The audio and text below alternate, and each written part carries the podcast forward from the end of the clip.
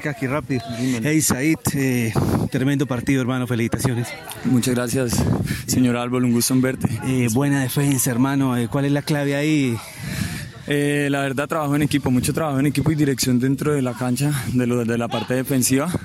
Y lo bueno fue que tenemos un buen DT dando las partes muy claras desde afuera. Y, pero adentro se puede uno, eh, incluso pareciera ofender, pero estás hablándole a tu compañero para que se caliente, para que se ubique. Sí, realmente es difícil hablarle al compañero mientras uno está jugando porque está exaltado, estás corriendo, pero igual no todo el mundo está escuchando, entonces tienes que subir, elevar tu tono de voz para poder hablar, pues como que te entiendan, pero no es de parte ofensiva ni nada, sino como ya es como una personalidad mía, pues. Bueno, eh, se viene Tolima, tú estuviste hace 15 días en la final. Eh, sí, eh, Guerreros del Viento lo hicieron muy bien.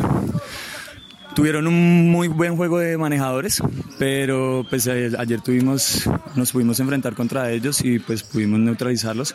Esperamos hacer esto en este partido que viene porque pues realmente es muy importante y pues es, está en furor ahora. Bueno, mijo, felicitaciones, muy bien, una vigencia muy importante en defensa, tremendo trabajo, felicitaciones, finalista. Gracias, muchas gracias, Álvaro. Papá.